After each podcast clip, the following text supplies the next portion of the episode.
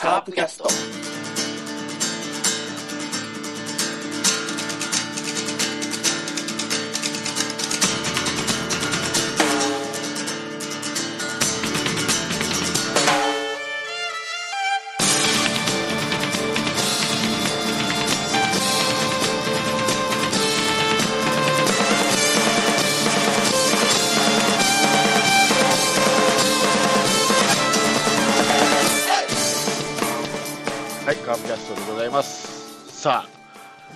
はボロボロですけども、我々3人はボロボロにならないように、この番組を、えーしっかり盛り立てていきたいと思います。まあ、今週もいろいろ振り返りたくはないんですけれども、まあ、カープのことを振り返りつつ、いろいろああだこうだと雑談していければなと思っております。じゃあ、今週は、えーこのメンバーでいきます。まずは、じゃあ、山内さん。はい、どうも。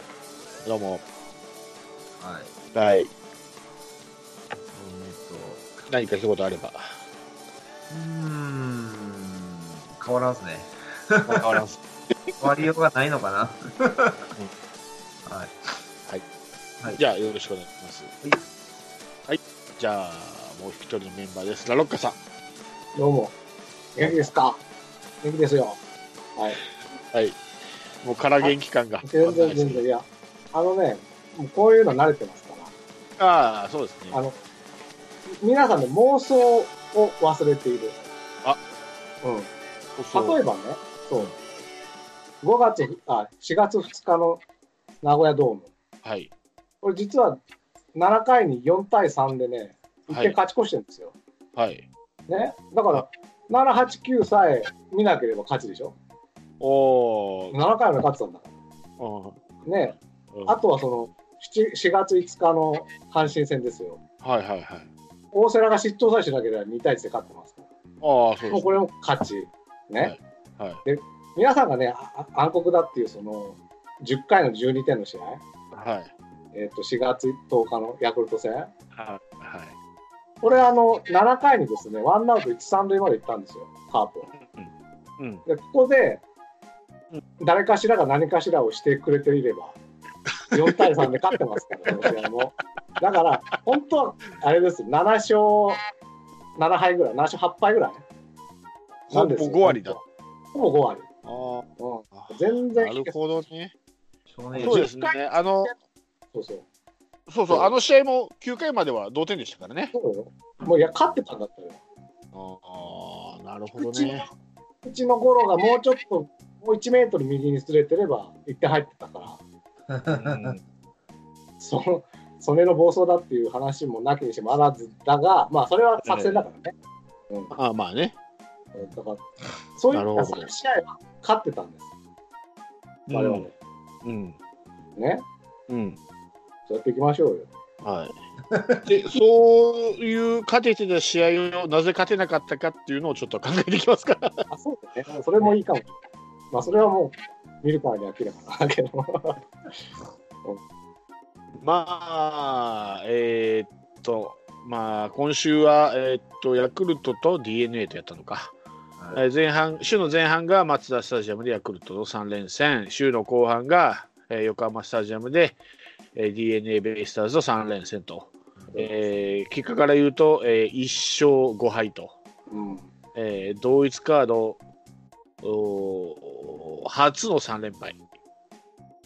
しかもヤクルトにえーマツダスタジアムっていうか本拠地でやられるのが7年ぶりと、うん。はいサンサンタで食らうのが。って言ってたかな、確か。まあ、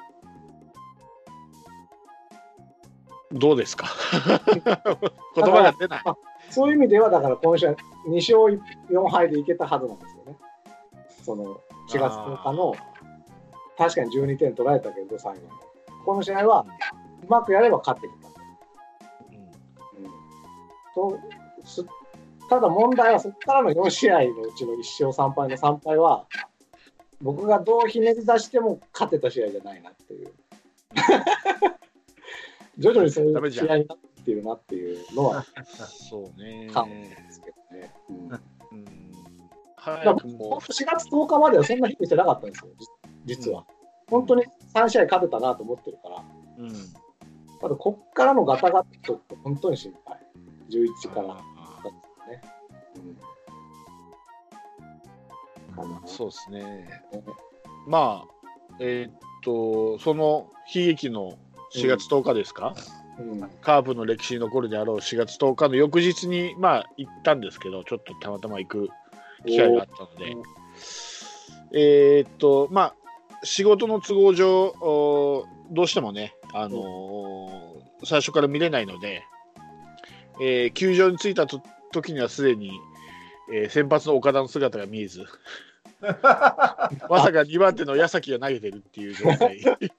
で球場に入りしまして、まあ前日あれだけ悲惨な負け方した割には、まあまあ、客は入ってましたけども、えーやっぱりそうですね、6 7回ですか、7回のジェット風船上げて、この7回のチャンスで点が入らなかった時点で、ちらほら空席も目立ち、えー結局、そのまま最初に取られた、えー岡田が取られた6点が響いて、えーそのまま負けと6対2と。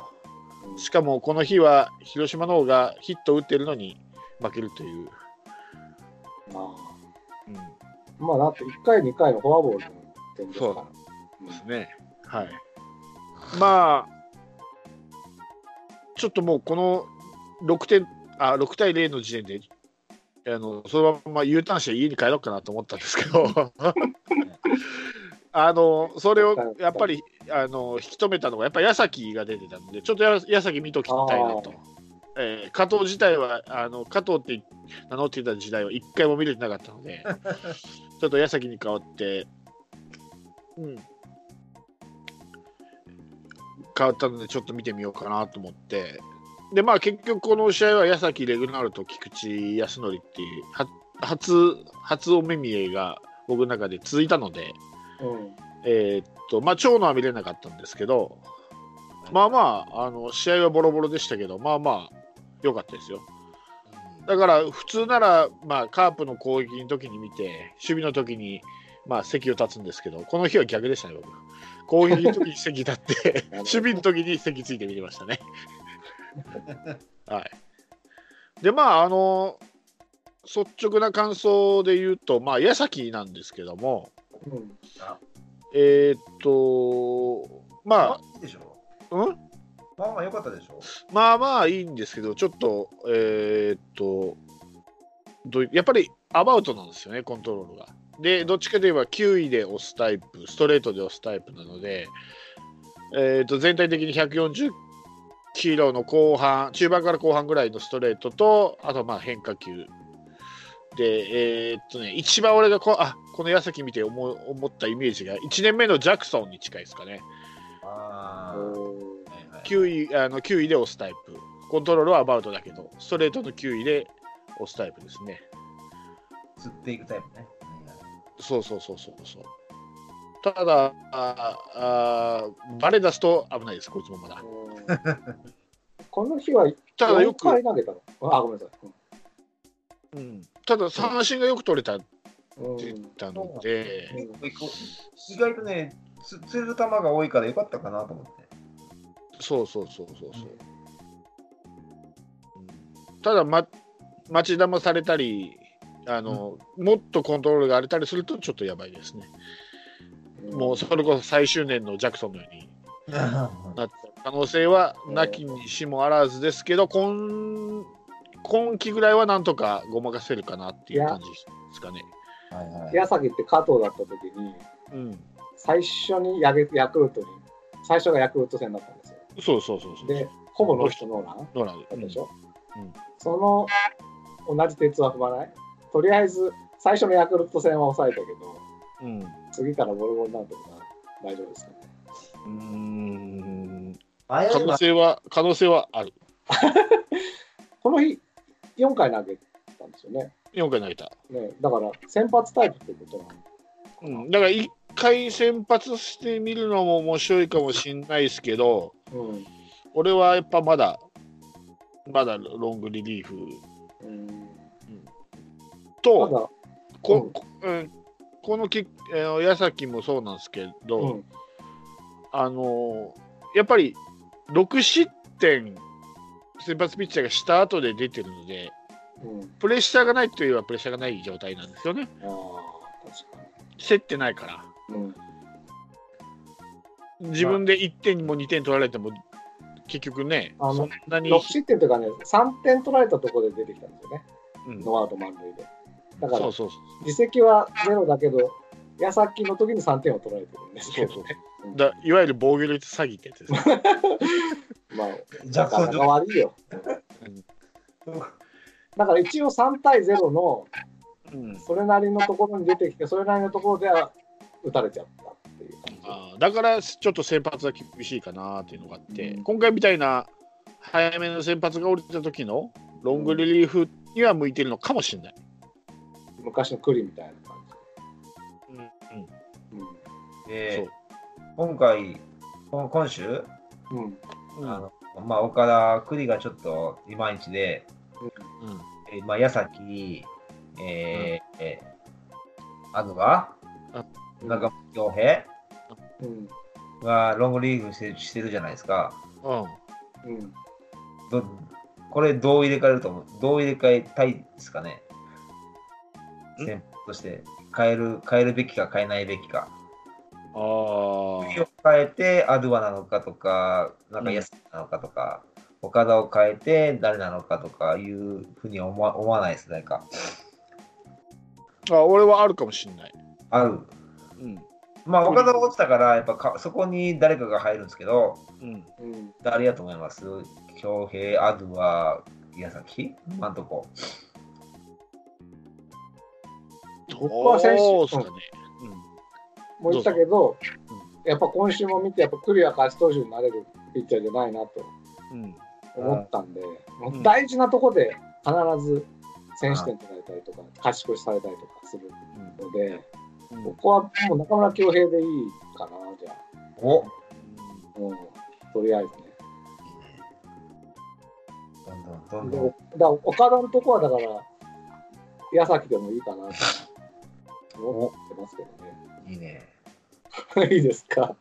適当ですよ、かかないやいやいやいや、いいですよ、いいですよ。なるほど。さんは？うん俺は、えっとね、普通ならまあ、矢崎って言うん言うんだろうけど、ここはあえてアドワと言いたいのは、まあ、うん、下でも先発やってたし、うもうそれぐらい、あっと驚くようなことしないと、もうこの悪い流れは止められないと思ううん、確かにね。他にだから先発できそうなのっていうと、まあ、や経経験だけで言うと、薮田、うーん、高橋光也、えー、高橋美希也もやったっけ？ミキヤもやった。あと、戸田、うん。で、中村恭平、中村優太。ぐらいなんかな、ピッチャー、ピッチャー。あと、まあ、いやまだまだ横山とかいう。横山あ弘樹とかもやったよ。横山、もやったし、ここに書いてないんだあー、ごめんなさい。いいた、ごめん。じゃあ待ってね。えーっと、薮田、横山、ケムナ、高橋光也、まあ、堀江、うん中村優太、中村優太、戸田、中村恭平みたいな感じかな、じゃあ。うん。中村優太は全く聞かないけど、うん誰だ、鼻かんでるのは。なんか、マイクオフ。そういう時は。中村優太あれですよ、なんか、フォー山下さんご嫌いで、うん。ム改造中みたいですけどね。あー改造中か。うん。っていう記事ですけどね。戸田君はどうなんですか？小作はあんま聞かないですね、あまた。うん矢蓋はどうなったんだろう、矢蓋。ー 薮田も聞かないかね、ねえあの、あれです。最最最新のカーチカチはね、うん、書かないです。もう思い切ってさ、うん、今村とか先発してみたらどうだろう？い一回やったじゃん、デビューの時に。まあ、大炎上したけどさ、先発経験あるったらあるよ。だからオープナーじゃないけど1回か2回ぐらい投げさせて。はいはい。あと矢先みたいな。タイミング3回から、だから5回まで投げなくてもいいから1回はいはい2回ぐらい今村を抑えて、そうやったら岡岡田も1イニングだけ投げたらいけるんじゃないかなっていう話はね。うん、でもその1イニングに失点したからね。あれどうなのかな？あれイップスかな？分からんってもう言われてるけど分からん。うん。思い切って藤波とトレードしてみるか。ドラ1同士だし。それもいいかもしれんけどね。うん。メンタルが弱すぎるのか、どっちかなんやな、あれの見ても。今週と来週って5戦ずつしかないから、とりあえずだから、岡田と栗のどっちかを、だ両方変える必要はなくて、どっちかに開くからね。誰か一人一人持ってくるだけでいいっちゃいいんですけどね。うんまあなんかそれが考えなくていいって感じ。それもあって岡田を落とすんだと思うよまただから岡田は10日開けたらすぐ上がるのかな。分かんない東部に行くんじゃないの？そんな、そんな簡単にだ、あああれはそんな簡単に上がらん、上がらんね。ただここの5戦を超えると、まあ、あの12連戦があるんですよね。うん。5戦5戦の週を超えるとね。あゴールデンウィークに？ここは本当に下手すると今村先発とかを持ってこなきゃいけなくなっちゃうかもしれないけどね。俺意外といいかもしれない。案外あのうん。ジャイアンツの山口みたいにさうん。もう成長ある程度成長したらもう先発適正じゃないけどそれ昔はほら高卒1年目とか2年目やったでしょ？出た時には。もうだいぶ爆発踏んでるから案外。その代わりもう3回ぐらいで変えるとどう思います？その12連戦をね、10 12連戦があるんですよ。えっ、と、5月、4月27から5月、うん。えっ、とね、うん。8日まで。うん。で、まあ、大体多分そんなに調子は上がらないと思うんで、チーム的に。ここは、多分尾形監督がなんとなく中4日とかさ、うん。ことをやってきそうじゃない？先発ピッチャー、例えば大瀬良中4日とか、ジョンソン中4日とか、わかん中5日ぐらいは多分やるだろうけど、それ4日はいろんなピッチャーを試すに使った方がいいですかね。試すべきじゃないかな。交流戦もう早速ゴールデンウィークのこの5月で中4日っていうのも寂しいもんがあるけどねうん一応だからし、まあある程度信、ジョンソンも微妙だけど、信用できるって言ったらジョンソン、野村、大瀬良、床田しかいないからね。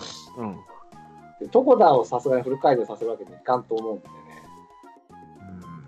うんだから、もう逆にもう腹くくって本当にここの12連戦は4、4まあ6人はそれで、6戦はそれで回して、あとの6戦はいろんな人で回すっていうのもやってもいいかなと思うんですよね。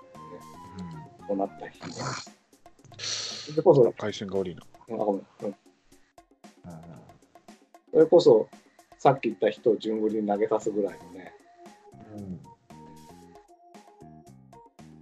まあね。ね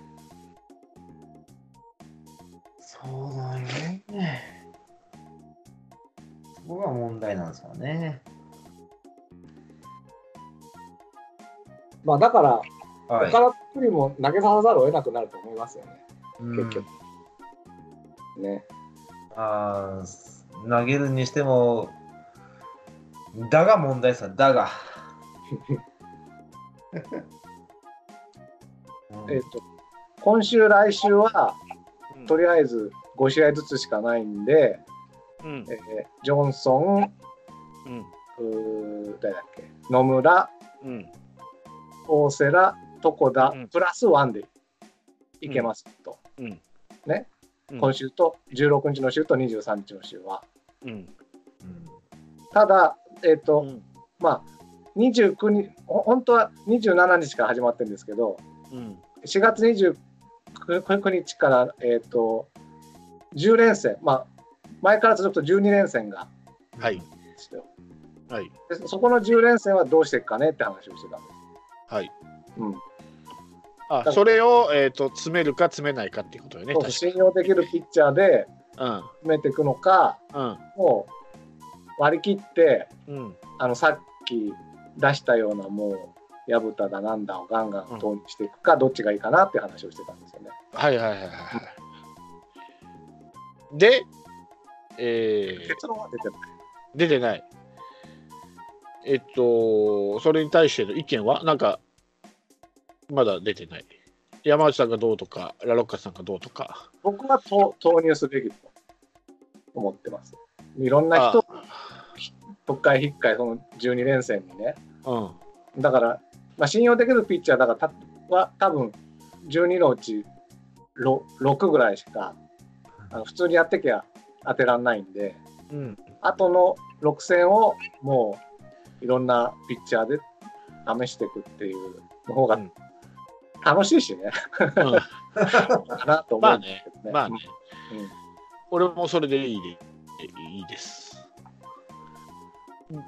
できれば俺はさっき言ったようにそのい,うん。い、いつも先発やるピッチャーじゃなくて例えばアドアとか今村とかえっと 5, 5回までとか6回までじゃなくていいんでオープナーでいいんで今流行りの あの 1, 1回2回まあよく投げて3回ぐらいまで抑えてその中継ぎでつないでいく。みたいな感じでもいいのかなと思って。あのじゃあその特会引っかいの6人にうん、岡田と栗はい入れますそれとももう入れずに俺は入れてもいいと思う。入れてもいい。うん、だってそれでものになるんだったらいいじゃん。うん。まあね、復活すればね。うん、うん。1イニングでも使えるんだったら使うね。そでも優先順位としてはどうですか？矢崎とか薮田、横山、高橋光也、えー高橋幹也とか、山口とか、はいはい小田とかね、う。うん上げようとはいっぱいいるけど、うん、使ってみりゃいいんじゃないですか？そうそう。でも全員使うわけにいかないでしょ？いや、全員使ってもいいんじゃないですか？とか控えで。それが余裕はあるから、ね。あもうんそ、の先もってことですね。うん、うんうん。それは、うんピッチャーもそうなんだけど、野手もそうなんですよ。で、うん岡田さんに足りないのが、一番足りないのはそこなんですよ。うん、いい2軍で生きのいい選手をパッと上げて、パッと使えないところが、俺は尾形さんの欠点の一つだと思ってるので、もう野手も特化特会引っかいでいい,、いいと思うんですけどね、俺は。いいね。で、せっかく笹岡さんになったからね、そこを活性化一番してほしいところでは、そうそうそうそうそうそう。だからね。もう、うん、別にバティスタにこだわり続ける必要もないし、うん。うん。えーっとメヒアがいるわけですし、うん。うん、ななんならあのどっか練習生まだいるんだろうから引っ張ってきてもいいわけですし、うん、それこそ今のう打ててない、えーまあ阿部とか別に変えてもいいんじゃないですか？うん。西川とか。いつまでも使う必要ないと思いますよ僕はスパッと前、まあ、先週も言ったようにスパッと2軍に落として調子を戻してあげる方がまだ。で調子よく上がってきたら即スタメンで使ってあげるぐらいの方がいいんじゃないのかな。今までと同じことをやっていても今までと同じなんですよ多分。だから変化ないからね。うん今までと違うことをやってこそ初めて流れっていうものは悪い流れにしても変わるわけですから、そこは俺はやってほしいなと思うんですけどね。それがゆくゆくは、あのそういうスパッといける決断できるこ特化引っかいできることが多分短期決戦で調子の良し悪しで選手を選べれるようになるんで。今の場合は調子良し悪しじゃなくて使いたい選手を使ってる状態なので、調子が良かろうが悪かろうがそれはそこの硬くなさっていうか頑固さを持ってるなと思ってもうちょっと柔軟に、うんやってもいいんじゃないかなっていうのは両方思います。ピッチャーに対してもバッターに対しても。そんぐらい追い込まれてるんで今。はい。要はあのメメインの選手ってことやね、簡単に。そうそうそうそう。もうあの、うん。あごめんね。あいいよ。あの例えばもう一番顕著に現れてるのがもうジョンソンイコール石原みたいになってるでしょ、うん。でもジョンソン石原のコンビってもう何回？2回失敗してるの？3回失敗してるの？2回。2回でしょ、うん。うん、でも多分次ジョンソンが先発しても石原なんですよ。うん。うん、でも多分ジョンソンってキャッチャーの配球通りに投げるから石原の配球がバレてるっていう可能性もあるんだから思い切って相澤を使うとか、うんうん、もう相澤といい結果オープン戦とは出したんでそういう思いっきりもうこの選手だからこうじゃなくて、うん。うん、それは俺はあのバッターの右左でもそうなんですよ。ピッチャーが右だから何でも左じゃなくて。左ピッチャーだから何でも右じゃなくてやっぱりこう思い切って調子のいい選手を使ったりあえて左バッターでも左ピッチャーが得意な人はいもいいるから丸丸なんかそうだそういうタイプだったんでうん。そういう臨機もうなんかこう型にはまりすぎてるっていうかもうこうだからこうみたいなそうじゃない、うんそうじゃないと思うんですよね、野球ってやっぱ人間がやるもんだし、相性もあるし、得意、不得意もあるわけだから、そういうのをもうちょっと柔軟にしていけば、少しでもこの1勝5敗が2勝4敗でも変わればね、うん。かなり違いますから、そこがもう一歩先に行けば3勝3敗になっていくわけですから。うん。あの、ファースト西川でどう思いました？ななもうもう、スン、スンともうもう。無感情、スンっていう感じ。あ、そう、スンって、どうしても西川使いたいんやな、左だからっていう、それしかない。ねなんか、うんもうなんか、打つことにこだわりすぎてるよなって思う。打つことをこだわってんじゃなくて、西川を使うことにこだわってると思ってる。ああ。だって打つことこだわるんだったら、打ててる選手使えばいいわけだから。打ててない西川を使うってことは、西川にこだわってるってことですよ。でも最近やもんね、でもそれもね。うんここ最近でしょ、そう。うん、例えば、まあ、わかんないけど、うん今住みづらい建築物だとしてね。うん、うんおまた例えですか。ただ、うん。いゆくゆくいろいろその選手個人が自分の役割を分かってくれれば住みやすくなるんだと考えてるってことはないですかね。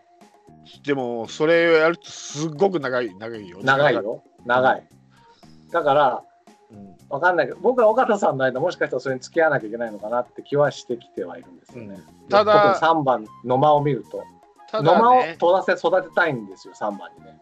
うんただそれは長いし、うん。その間、ファンが我慢できるかどうかだよね。もう優勝の味しちゃったんだよ。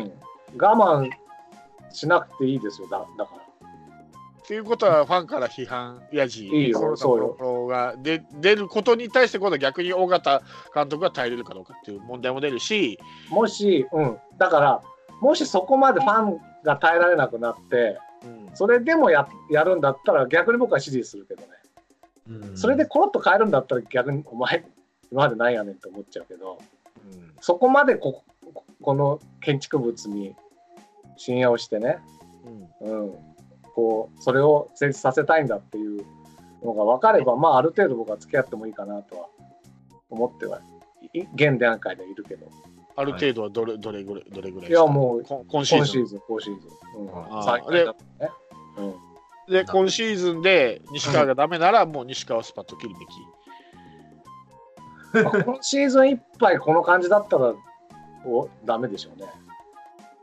もうそうそう入れ替えぐらい考えなきゃいけないかもしれない。あでも、言うてる間にどんどん近づいてきますね。いやだだから、いや、うんそれでもいいんですよ。だから、育てるのか、うん勝ちたいのか、どっちかにしてくれって話です。もう育てながら勝つっていうのは、もう無理っていうのが、もうこの一巡、一巡っていうか、まあ、い行ったり来たりしてないけど、人通り回ったわけじゃん。5球団と対戦して、ここまで来て、もう育てながら勝つっていうのはもう無理っていうのは分かったんで、だから育てるの一本にするんだったら、俺はいいと思うよ。西川使い続けるのも。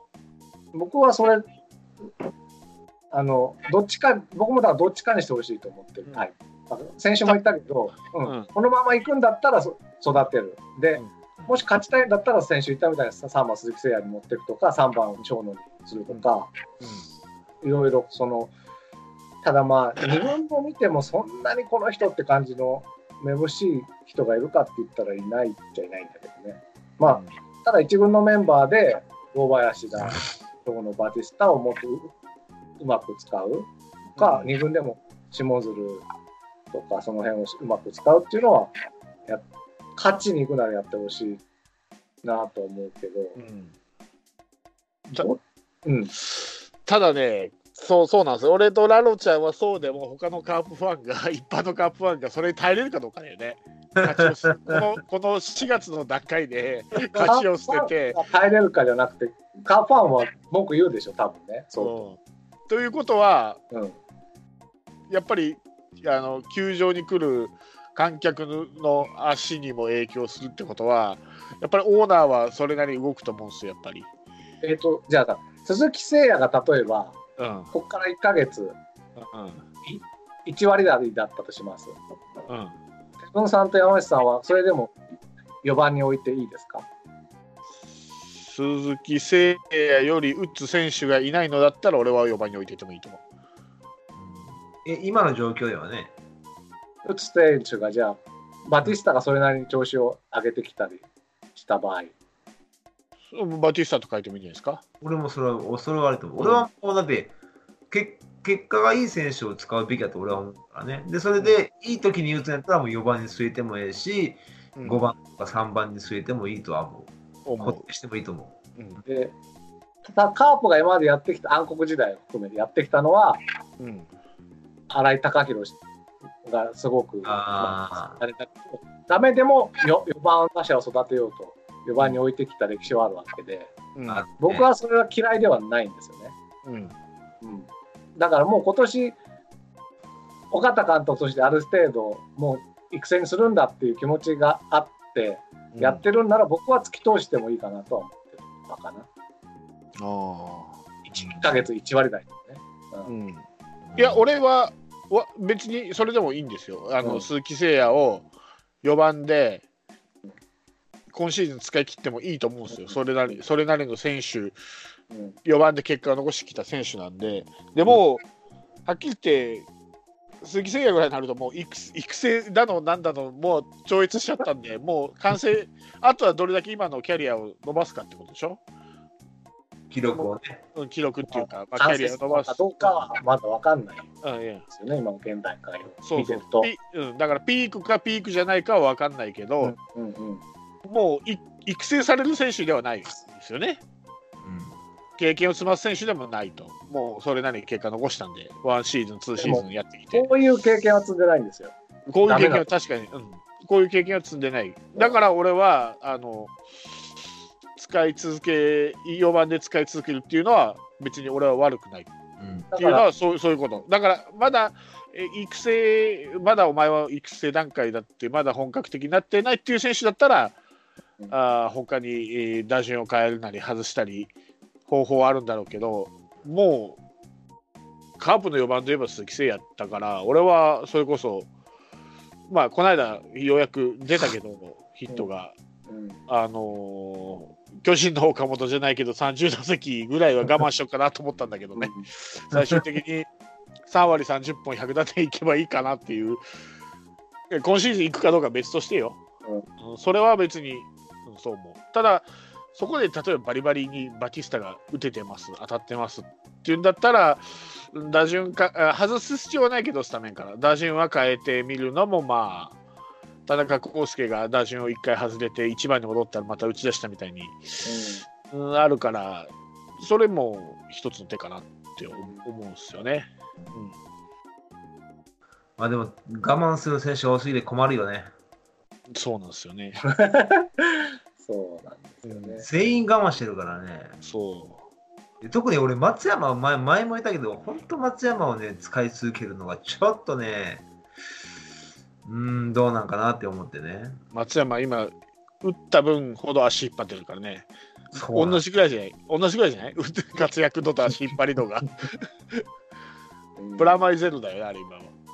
いや、マイナスの方がいいと思うけどな。だから俺、明日明日の先あの明日のために俺、松山外してほしいのよね。またジョンソンの怒り買うから。だからまあ他の、まあ明日で言うと巨人じゃん、うんうん地方で。うんまあ記事に出たけど、あれだけの巨人のスパッとピッチャー陣を5人とか変えるわけでしょ、だね。うんうんそうああいう決断ができないんだなと思ってああいうのが欲しいんだよね。それがうまくいく、いかないは別別として、それはまあ結果論なので、選手の。うん、選手の頑張りもあるんだけど、きっかけを作るのは監督だから、そこはなんかこう、もうちょっと、ああ、やっぱそこが原さんとの差だなと思って、うん、思うわ。確かにね。だって、同じ選手をただね、あの、入れ替えてるだけやからね、今ね。で、よくて入れ替えるならさ、どれ使うかは困るぐらいよくてさ、入れ替えるんならいいけど、悪くて入れ替えるだから悪いままだよねと。そうそうそう。うんじゃあ、じゃあさ、あの、変えれば打つやろなって思っても打つわけないっていうね。松山をね、じゃあ外すとして、うん。未来のじゃあレフトですよ、そうすると。うん一応まあ、ライト、聖夜、センターのまま多分しばらく続くと思うんで、未来のレフトは誰がいいかね。えーっとね、未来のレフトは考えなくていいと思います、今は。いいんですか？